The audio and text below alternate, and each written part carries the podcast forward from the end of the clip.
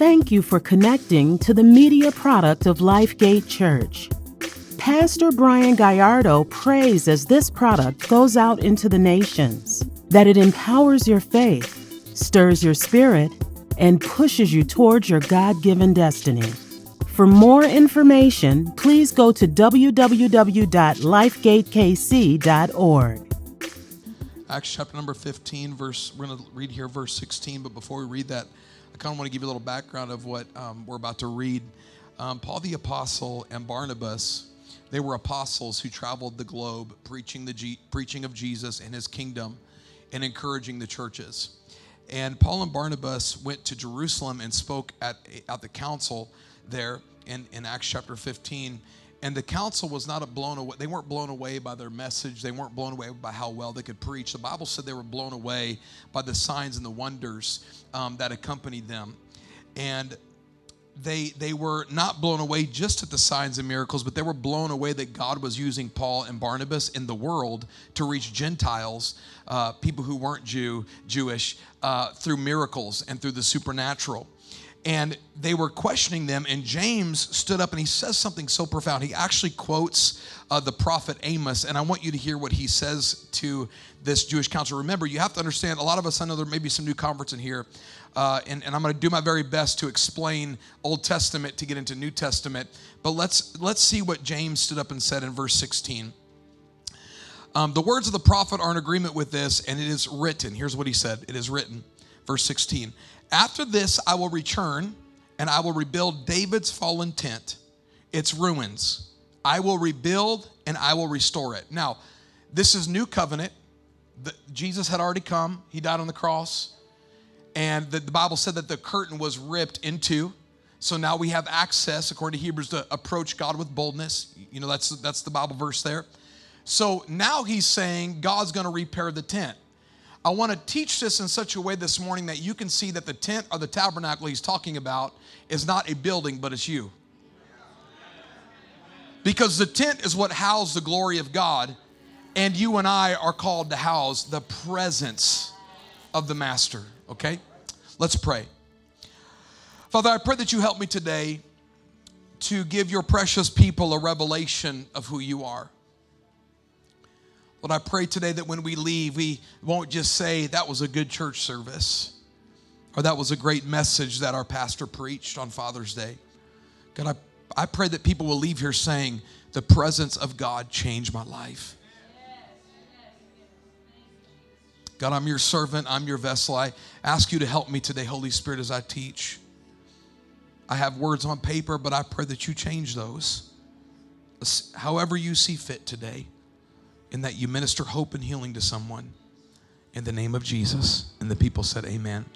I, I love I love church. Anybody else in the room? I, but I, let me rephrase it. I love Holy Ghost church. Three of you, praise God. I mean, I don't want to go to a church where you can't feel nothing, where you can't sense nothing, and you'd rather sleep as opposed to pay attention. I want to go to a church where the presence of God is. Anyone else in the room? There's this guy, I love studying the church, I love studying church history, I love studying the presence of God. And there's this guy in the early 1800s by the name of Smith Wigglesworth. How many of you in the room have heard of this incredible giant in the faith? Now, Smith Wigglesworth was the preacher of preachers, and he, Smith Wigglesworth, was known to raise people from the dead. It's documented in history. Actually, there was one guy, he went and attended his funeral, walked up to the funeral, uh, walked up to the funeral director and said, I need to pray for this man. He said, This man's dead, what you need to pray for. He grabbed him by his suit, pulled him up out of that casket, threw him up against the wall, and said, In the name of Jesus, I command you to live. And that man came back to life and walked out of the funeral parlor. Smith Wigglesworth was a carrier of the glory and the presence of God. He was known to be a revivalist. He would go from town to town to town and see people radically saved, filled with the Holy Spirit, and lots of healings would take place in his meeting meetings. And he was evangelizing in the early 1900s, and he stopped through this town to hold a series of meetings. And this family that was in the town that was connected to the church that hosted him said, You can come stay at our house. The wife was a believer in Christ Jesus, but the husband was not saved. He didn't know the Lord. And he conducted a series of meetings to where he preached the Lord, and people got saved, healed, and delivered. And the wife was full of desperation during this meeting to believe that her husband was going to get radically saved. Well, those meetings came to an end, and her husband never got saved. She, uh, uh, Smith Wigglesworth goes home, goes to their home. He packs up his suitcase, and he gets ready to leave. He walks out the front door and starts to walk down the street to meet his driver. And the woman left the home and began to chase Brother Wigglesworth down the street and said, Brother Wigglesworth, please come back to my home. Lay hands on my husband. Pray for him and lead him to Jesus. Smith Wigglesworth didn't have the time because he was making another engagement to preach another service. He turned and looked at the lady, and all he said to her was, Don't change your sheets. She went home and didn't change her sheets, and her and her husband laid down to go to bed that night. And in the middle of the night, her husband started to have a terror dream, a nightmare, where he stood before God and God said to him, Depart from me, you worker of iniquity, I don't know you.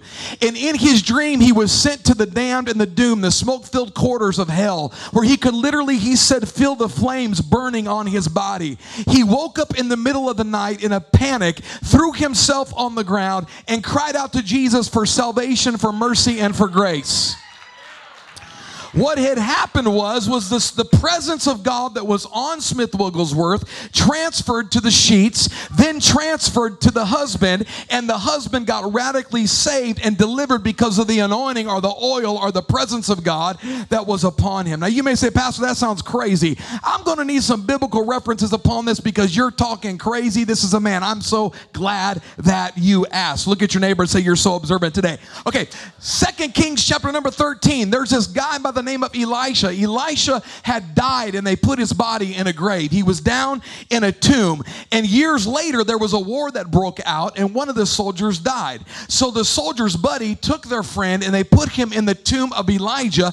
And as soon as the corpse of this dead soldier touched the bones of Elisha, the Bible said his spirit came back inside of him and he revived because the presence of God that was on Elisha transferred to the dead corpse that that was upon Elisha. Acts chapter 5, verse 15, the Bible said there were many sick people that came into the streets. They were laying them down on beds in the street. And the Bible said that when Peter's shadow touched many of them, they were healed from their sickness and demons were cast out. The presence of God that was on Peter got upon the people. Is what I'm trying to tell you. It's transferable. Look at your neighbor say, transfer. Acts chapter 19, this is a crazy story. Paul was preaching under a powerful anointing, and the Bible said that they took the aprons and the hankies that had touched his skin, and they sent those to others in the region that were sick and demon possessed. And as soon as those hankies and aprons touched those people, I'm preaching the Bible, y'all. The Bible said that they were healed of their disease and, and demons were driven out. The, the presence of God that was on Paul transferred to the material, and then the presence of God that was on the material transferred to the people. In Mark chapter number five, there was a woman who was bleeding for 12 long years. She had her menstrual cycle every single day for 12 long, exhausting years. And the Bible said that she heard that Jesus could heal her. And so she pressed through the crowd and she reached up and she touched the hem of his garment. And when she did, power left Jesus and went into her. What had happened was is the presence of God that was on Jesus transferred to his shirt. And then the presence of God that was on his shirt transferred to the woman. What I'm trying to tell you is whatever is on you will get on others. Whatever is on others will get on you. Look at your neighbor and say transfer.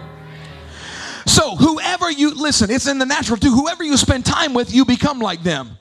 You pick up their little laugh. You pick up their little smirk. You pick up their little words. You pick up their little tone. You pick up their little vibe. You pick up their sayings when you get around them. You start dressing like them. You start believing like them. You start eating like them. You start looking like them. You start talking like them, and some people even start walking like them. It's called transfer or impartation. And this is why it's so important if you don't want to be in spiritual poverty, if you don't want to be broke as a joke, if you want to be wealthy in the presence of God, what you spend time with is what you will become.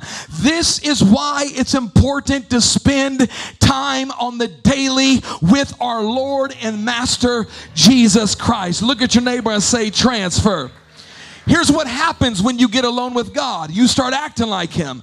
You pick up on His mannerisms. You pick up on His character. You start looking like Him in this planet. You start talking like Him. You start thinking like Him. Come on, First John and preach. You start walking like Jesus. Jesus said, The works that I do, you will do greater works because I go to my Father. But you can't do those greater works if you don't spend time with Jesus. Sunday morning is not spending time with Jesus, it's spending time with his people. You see, when you get alone with Jesus, what, what he has will eventually get on you. His glory will get on you. His power will get on you. His presence will get on you. The tangible glory of God will be transferred to the humanity of man. The tangible oil of God will be tan- will be transferred to the humanity of man. The tangible anointing, the presence of God Almighty will be transferred to your stinking humanity and flesh. I don't know about you, church. I don't want dead, stale, cold religion. I don't know about you, church. I don't want a building filled with people that hasn't seen a miracle in decades, that hasn't seen a deliverance in decades. I don't know about you, but I want the glory of God in the church. I want the presence of God in the church. I want the power of God in the church. Is there anybody else in this room that can say, Pastor, I'm tired of being broke as a joke? I want to be rich in His presence. If that's you, jump on your feet and give God three seconds of praise.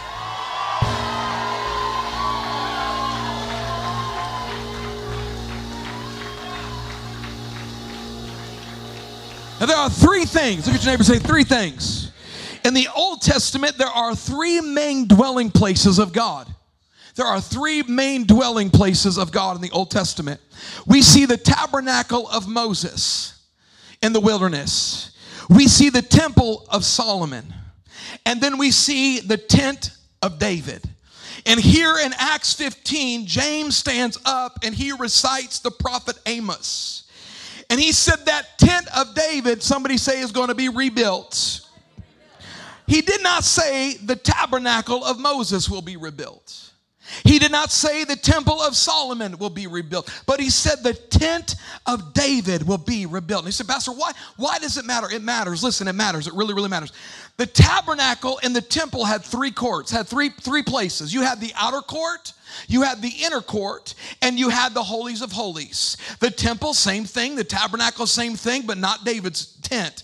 Moses' tabernacle and Solomon's temple had what was called a veil. And, and the whole idea of the veil was to keep man out of the presence of God, where a priest could go in there by himself. They would tie a cord around his ankle, and if he would die in the presence of God because either the sacrifice wasn't good enough or because the sin in man's life, then he would die in the presence of God, and they'd have to drag his dead body out of the holies of holies. There was a massive curtain that separated the inner court from the holies of holies. I want to give you a picture of how big that was. This building is 30 feet tall to that very tip top point right there, and 30 feet wide. That's how big this sanctuary is. So the curtain was 30 feet wide and 60 feet tall, which was twice this building and four inches thick.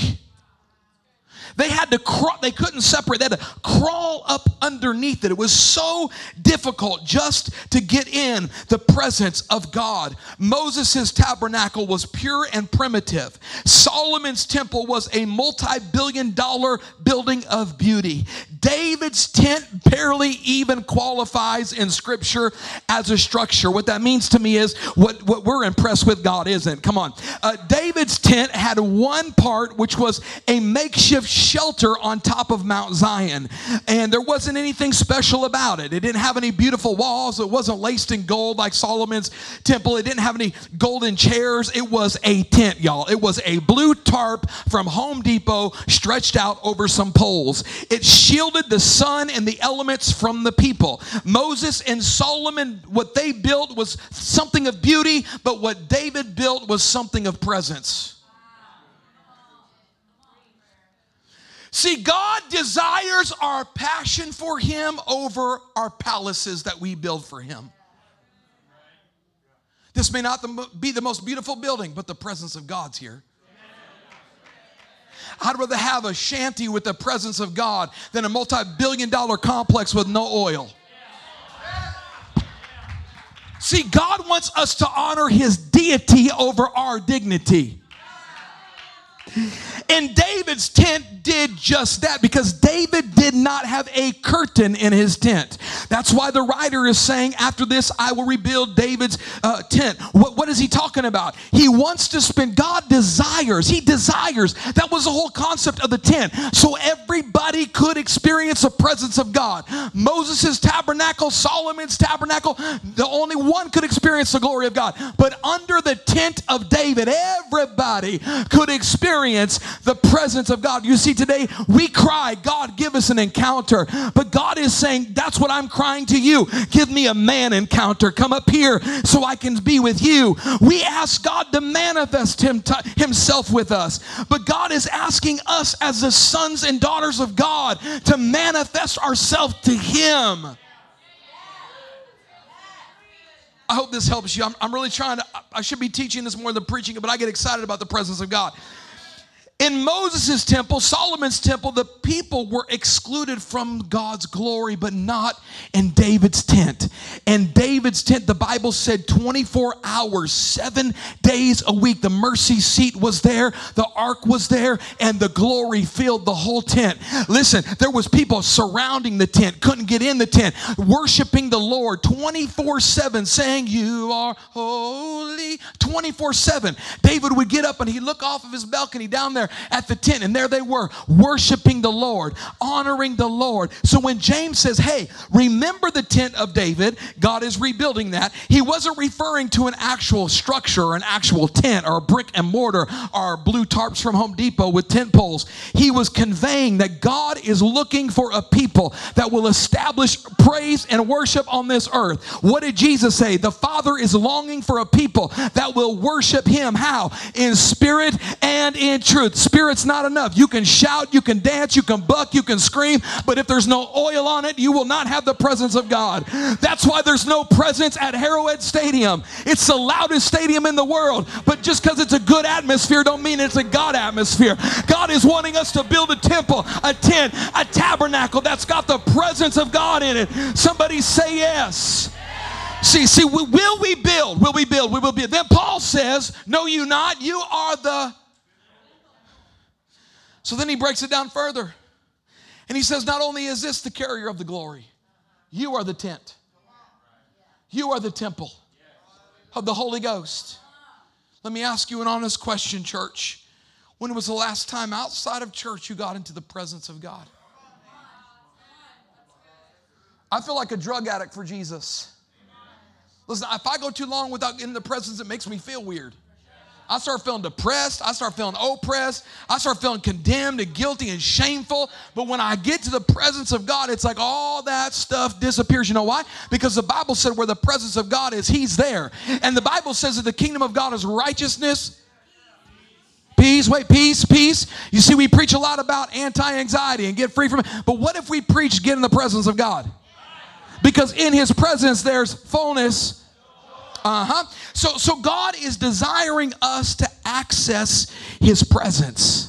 His presence isn't just for Sunday morning, first Wednesdays, discipleship class, prayer meeting on Wednesday night. No, His presence can be experienced in your life daily. Daily. The question comes in how do we access that? How do we access the presence of God daily? Because there is a flow, there is a process to it. Number one, the first way that the first thing we have to do is we have to have radical passion for God. I knew that would go over good. Praise God. We got to have radical passion for God. Matthew chapter 22, verse 37 says this Love the Lord your God with what? Every passion of your heart. Come on in here. Is he your Lord or is he your little Lord? Are we worshiping self or does God get our focus? Because what you talk about is really what you love. How much does God come up in your conversation? Love the Lord your God with all your passion of your heart, with all the energy of your being. And with every thought that is within you. That's why we can come into corporate setting and people don't worship God because they don't really know Him. If you don't worship here, you are not worshiping there. This doesn't mean anything if this isn't changed. If we want to attract the presence of God, we have to, we, ha- we have to check in on our passion levels. I want to encourage you today because many of you have fallen out of love with Jesus. I was watching this interview the other day about this couple that were on the brink of divorce, and they asked the wife, they said, Well, how come, how come you're wanting a divorce? She said, Well, I just fell out of love with him. And the counselor said, How do you do that? How do you fall out of love with him? Did you stop talking to him? Did you stop being intimate with him? Did you stop kissing him? Did you stop being present in the conversation with him? She said, Yes. And he said, Well, then you just got to stir yourself up again to love him again because sometimes it's a decision to get that ball rolling. Jesus said in John 14, 23, anyone who loves me will obey my teaching. My Father then will love them, and we will come to them and what? Make our home with, make our presence with them. You can't have the presence of God if you're being disobedient to His word. And the proof of our passion is found in the level of our obey. Come on in here. Here's the equation. How do we get in the presence of God? Love God, obey God, His presence will make His home with you. That's what Jesus just said. Love God, obey God, and his presence will make its home his home with you. See we live in a culture today we, we preach live how you want to. God still god is love. That's he's love. That's all we talk about is god is love. God is love. He loves everybody. He loves everybody. That doesn't mean you get access to his presence because love and honor are two different things. You can love god and not honor him. Honor is worship. And i can't teach you how to honor. You either do it or you don't. You either want to or don't want to. First John, chapter number two, verse three through six. Look at your neighbor say, Here we go we know that we have come to know Jesus if we keep his commands. The proof of me following God can be seen on how I obey the word, even the parts that are controversial that the culture is trying to cancel us with. Whoever says, Hey, I know God, but doesn't do what God commands is a liar. And the truth is not even in that person. People who play church are liars.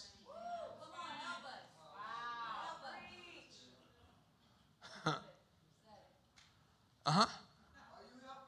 We, we can't lift these hands to the Lord on Sunday and put these hands on girls' bodies on Monday.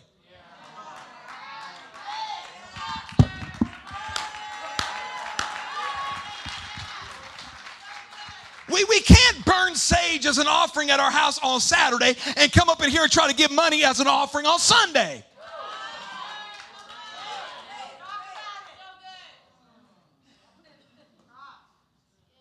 We, we, we can't rub crystals on Friday, talk about on Sunday, I love you, God, and I live my voice. You're a liar. Come on, you can't have swipe to the left, swipe to the right hookups every other night, come to church with your nice suit and tie, give offerings, and act like you saved. You're a liar. You can't get offended because we say the rainbow is our rainbow as our covenant. Well, we should just defend. Liar! If you've seen Princess Bride, liar, liar, liar, liar.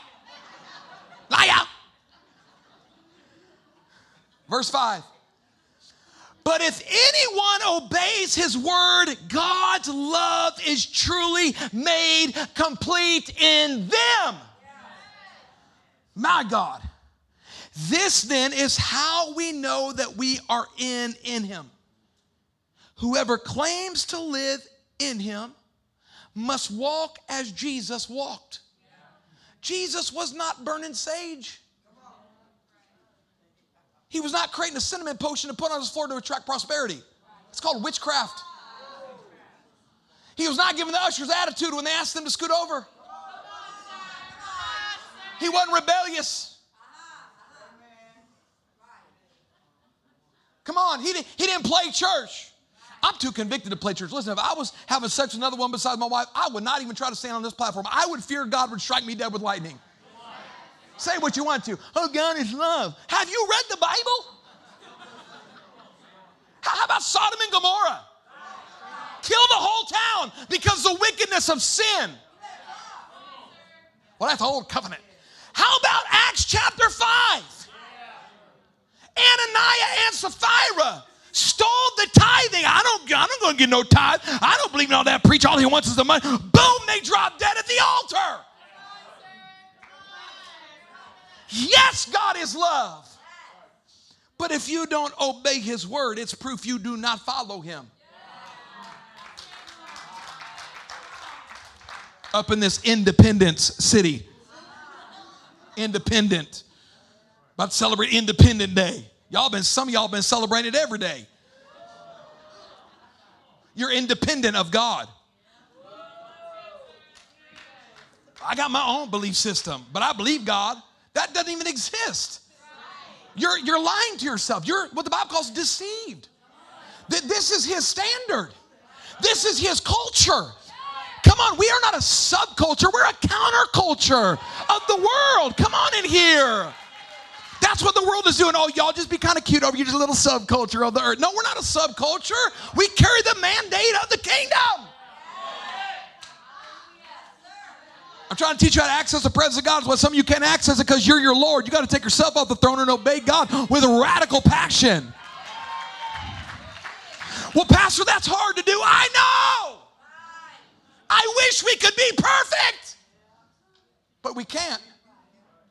Now, now, we would be lying if we all said we obey God every time. That would be a lie. You'd be disobeying God again. You liar? we're not perfect, but we're striving after Jesus. Amen. Any church that doesn't preach pleasing God or having a passion for God, and number two, pleasing God, you should not attend that church. This is not a production. This is not a show. Well, Pastor, we have lights and we have smoke. I know we do. But th- that's not our, our goal is not to be a show. We, we are trying to entertain one guest. It's him. Is he entertained with our worship?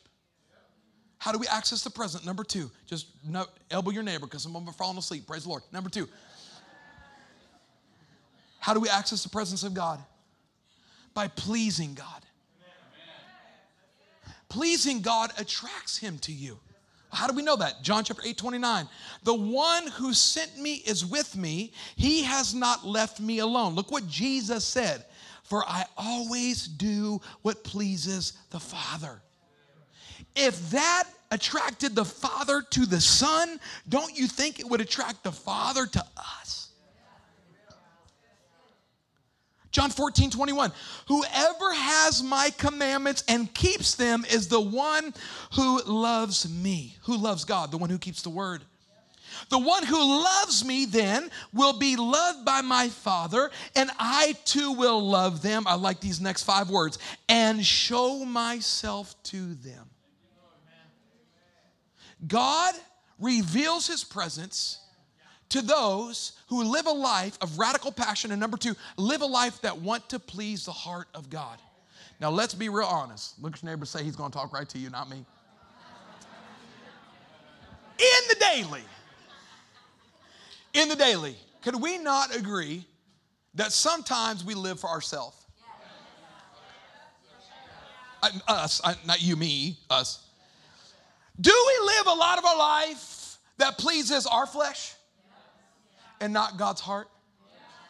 I want to get to the place where it's completely the other way around. That I'm striving to please the heart of the Father and I take self up off the throne. Number three, man, I hope this is helping you today. How do we access? Because, you know, we, are in that moment today, uh, uh, Benjamin, when we got to that, you are holy, holy are you, Lord, Almighty. Look at that right there. That's the presence of God. Worthy is the Lamb.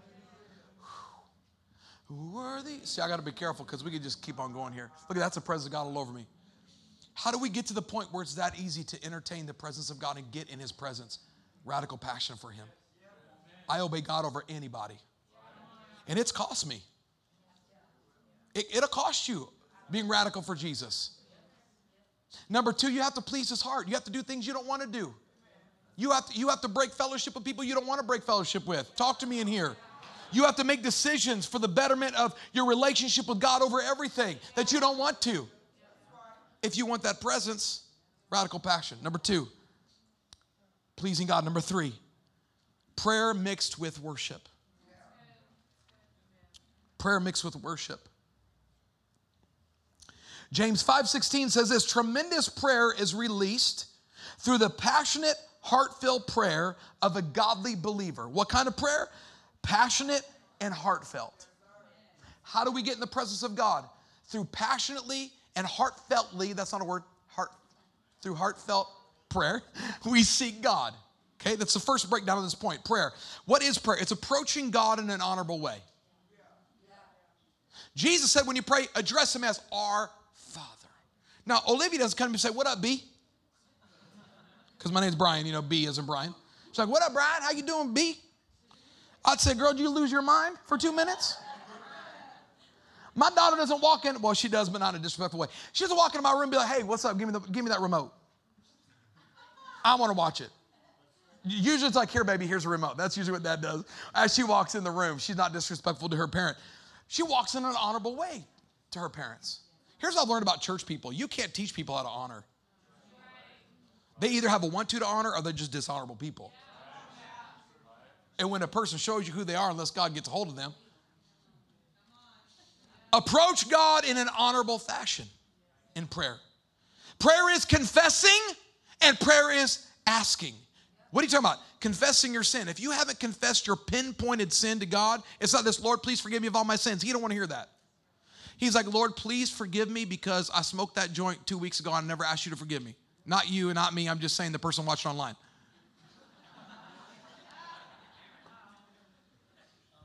Lord, please forgive me because I did this. Confession of sin.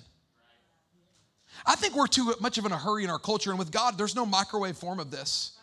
If you want the presence of God, you have to cultivate this in your life.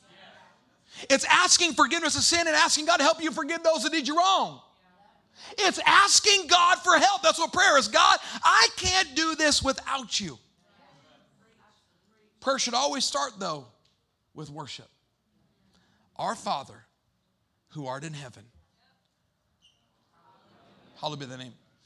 The word hallowed here in the Greek is the word that means worship with an understanding that God is other.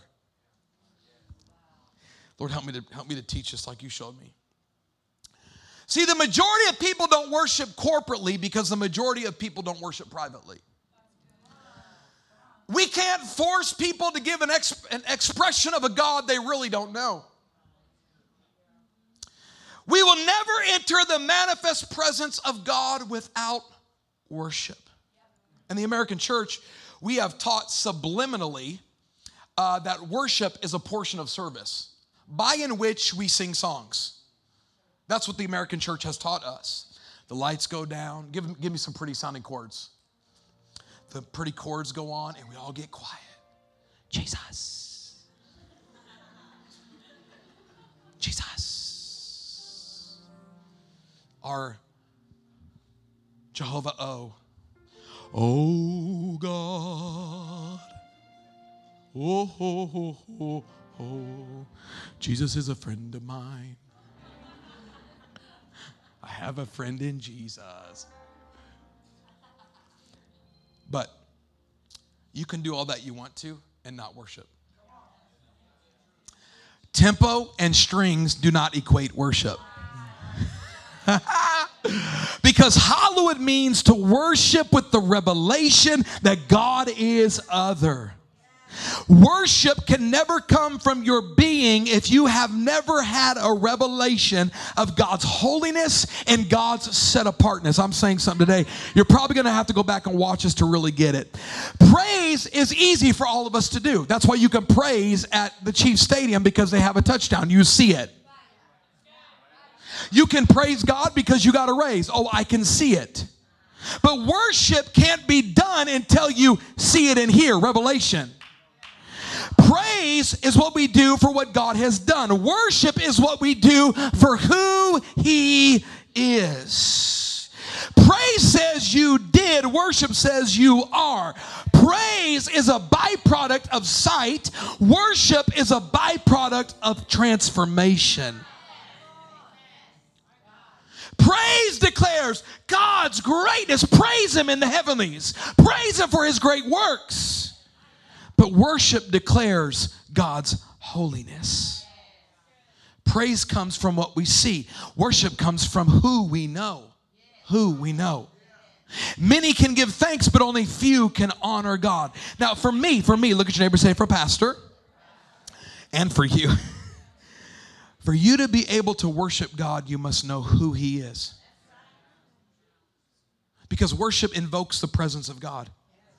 He rides upon it, He sits upon it, He inhabits the praises of His people. He sits, it says, praise sets the throne up for God just to sit. Now, what we have in a lot of churches is self imposed worship. It's becoming a concert. It is becoming a con- not here, not here. We already had the talk before church. Not here. Look at your neighbor say, Pastor, not talking about this church. A lot of churches become a competition on stage. Who can out sing?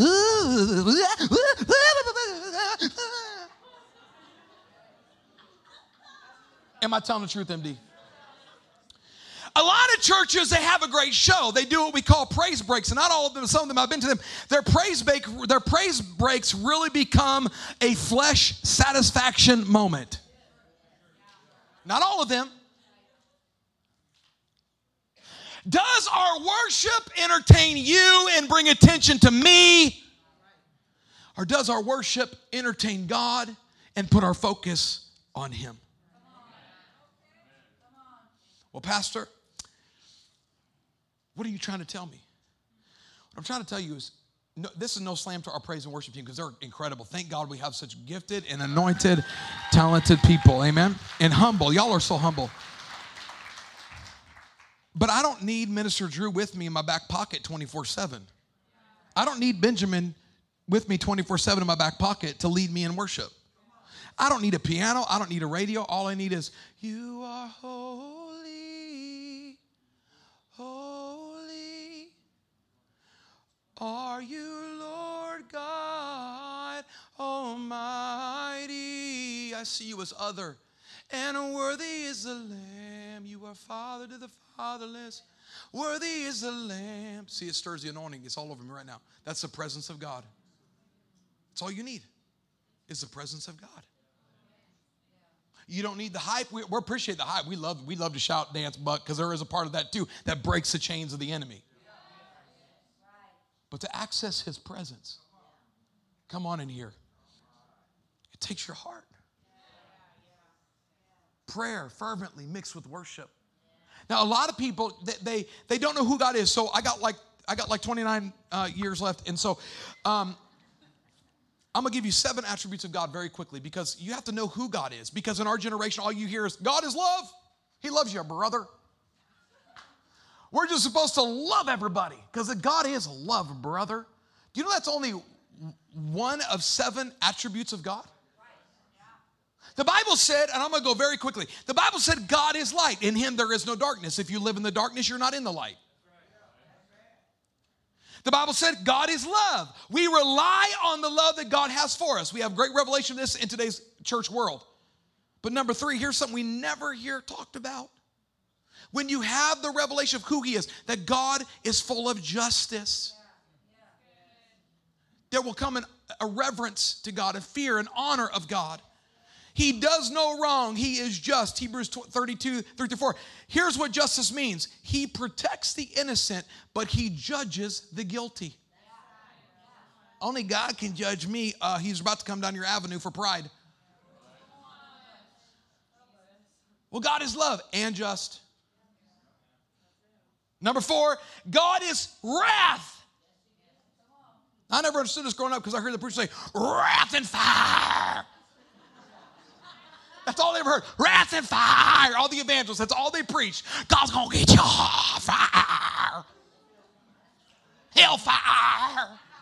Hellfire. But this word wrath, it is found in Nahum chapter 1 2. The Lord is filled with wrath. Here's what it means a precise and controlled response from God to the belittling of his holiness. Okay, let, let me break that down a little bit further. You cannot belittle the, little the holiness of God and expect his presence to engage you during worship. Okay, let, let me let me park in your front yard. You cannot call something good that God calls evil. You cannot call something evil that God calls good and expect his presence to show up because he is just.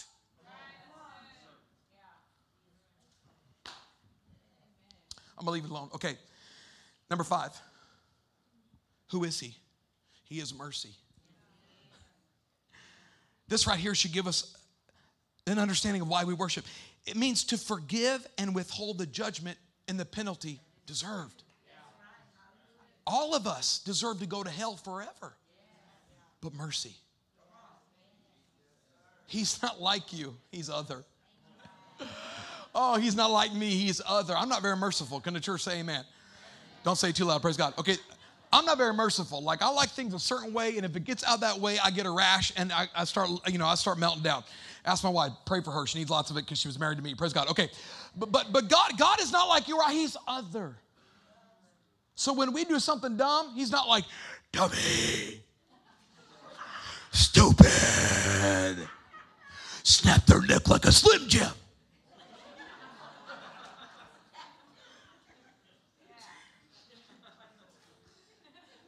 No, he's saying, hey, because I'm just, I'm eventually going to judge you, but I really want you to come out of that.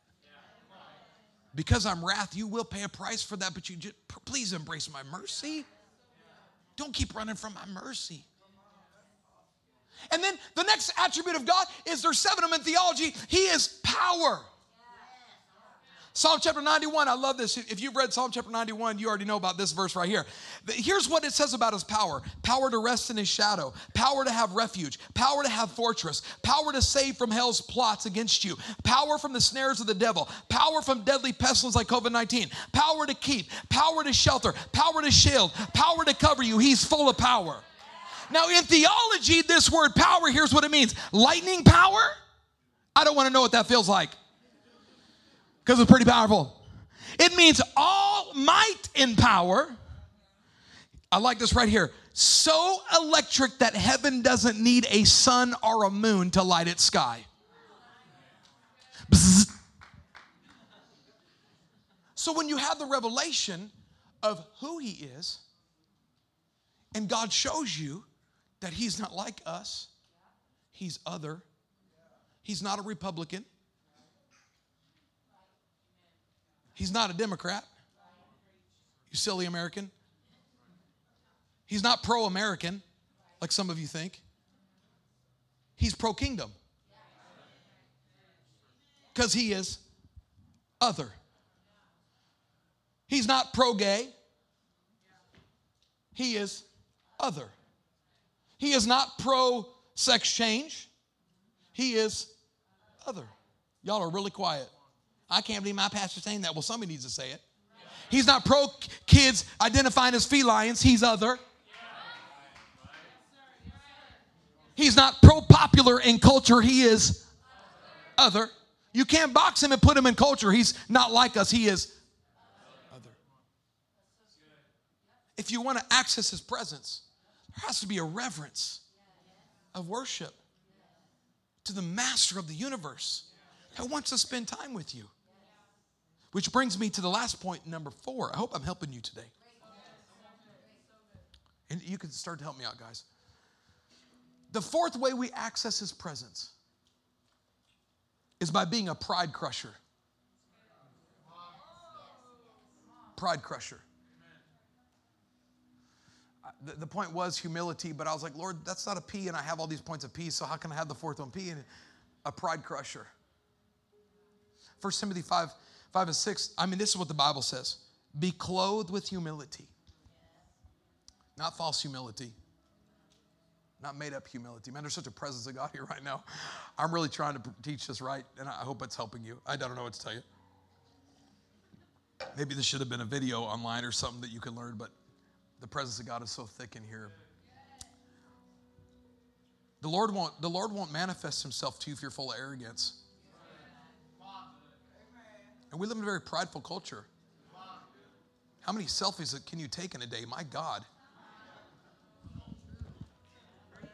That's none of my business. Self, self, self, self, self, me, me, me, me, me, me, me. My name is no.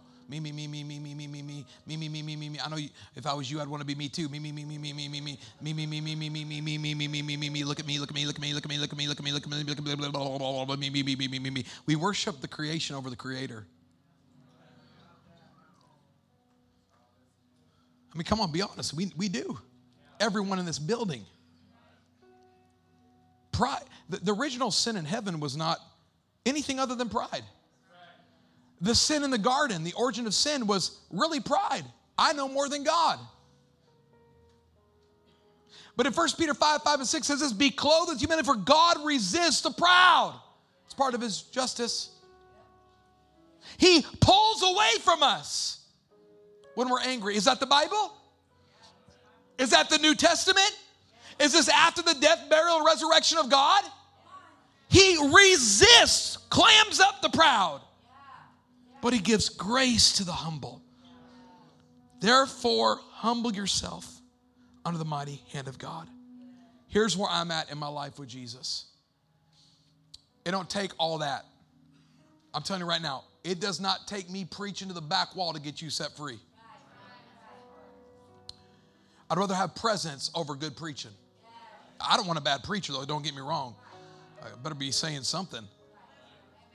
But I want there to be something on what I'm saying, not just up here saying something. If you're like me and you want to be a tent, a dwelling place for His holiness, a carrier of His glory, rich in anointing, and not broke as a joke, it's going to take radical passion for God. Many of us in church, we stand like this during praise worship. I'm not kidding you.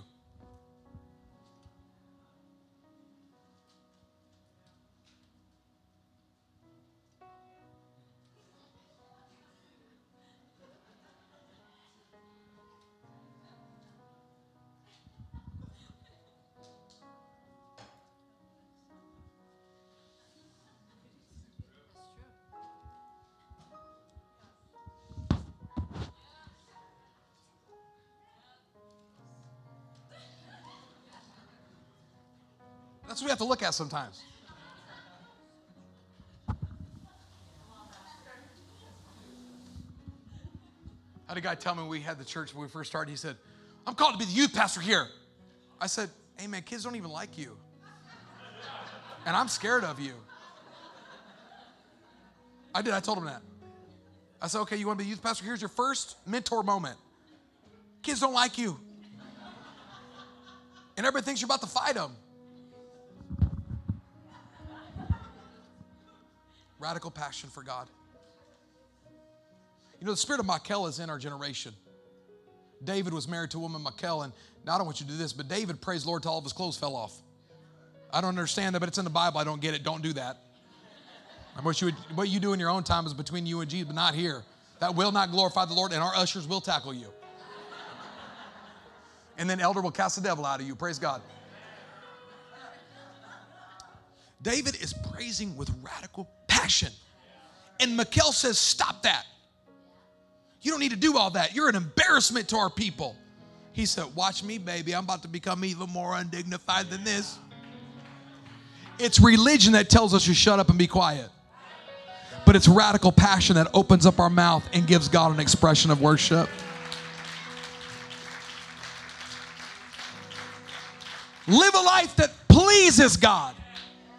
Come on in here. There's a presence of God in here so strong.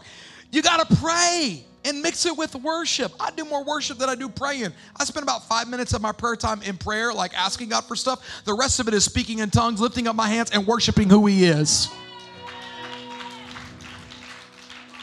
I'm like, God, here's my list of desires. It doesn't really matter if you do it, praise God. If you don't, I believe that you're gonna. But listen, I love you anyway. I worship you anyway. You are amazing to me. You're a father to the fatherless. You are my provider. You are full of love. You are light. You are justice. You are wrath. But you are mercy. Thank you for didn't killing me in my stupidity. Thank you for you didn't kill me, Lord, when I was in sin. You are full of mercy and grace and truth and power.